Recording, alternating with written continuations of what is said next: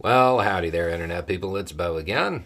So, today we are going to talk about Fulton County and expectations, timelines, little bits of information that have come out, kind of put it all together because there is a, a wide belief that we are coming to a decision and that things will start moving there very, very quickly.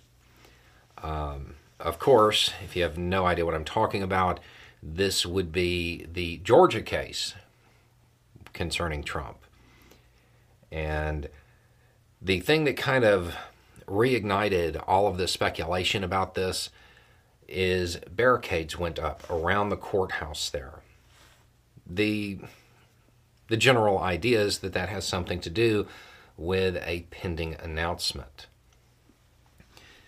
Does that track with everything else that we we have been able to gather over the last couple of months. The the DA kind of indicated that it would occur in August. Uh, more specifically, at one point said the first two weeks in August. Okay.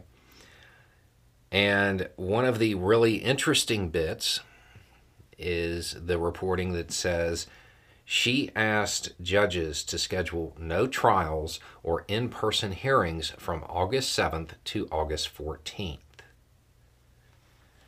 So, this is a major court system here. Grinding it to a halt for a week, something big is happening. There are a number of theories about what is happening. One says this is extra security. It's to maintain privacy, secrecy during the final proceedings, moving up to an indictment. The other is that this is to process any individuals that uh, get named in an indictment. Now, if that's the case, we should know ahead of time because there should be travel arrangements that were made for some of them. Um, so we should get a little bit of a heads up there.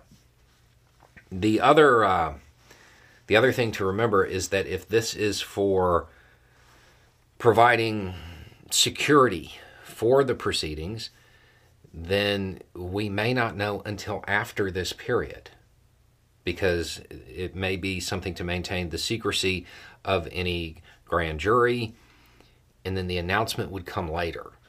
That's also a possibility. What do we know about potential charges? The DA brought in a an expert on racketeering cases. So there's a high expectation that that has something to do with it. There's also reporting that says it has to do with uh, solicitation to election fraud. All of that would track. If the information that has has gone out so far is accurate. This is probably going to be sprawling. This is going to be big. Um, it won't be one or two people or three people. It will probably be a pretty large case. Um, but again, we don't know much. All of the speculation is fueled by the barricades, the roadblock stuff going up. Um, so we're definitely closing in on the the final Look, Bumble knows you're exhausted by dating. All the must not take yourself too seriously and 6 1 since that matters. And what do I even say other than hey?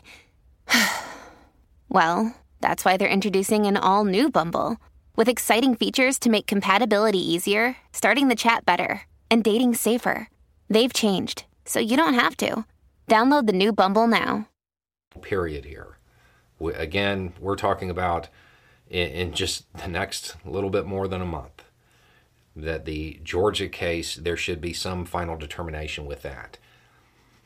Trump has uh, Trump has indicated a lot of desire to end this investigation.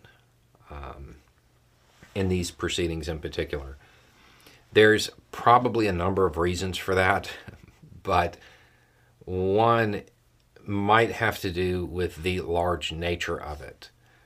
And it's important to remember that the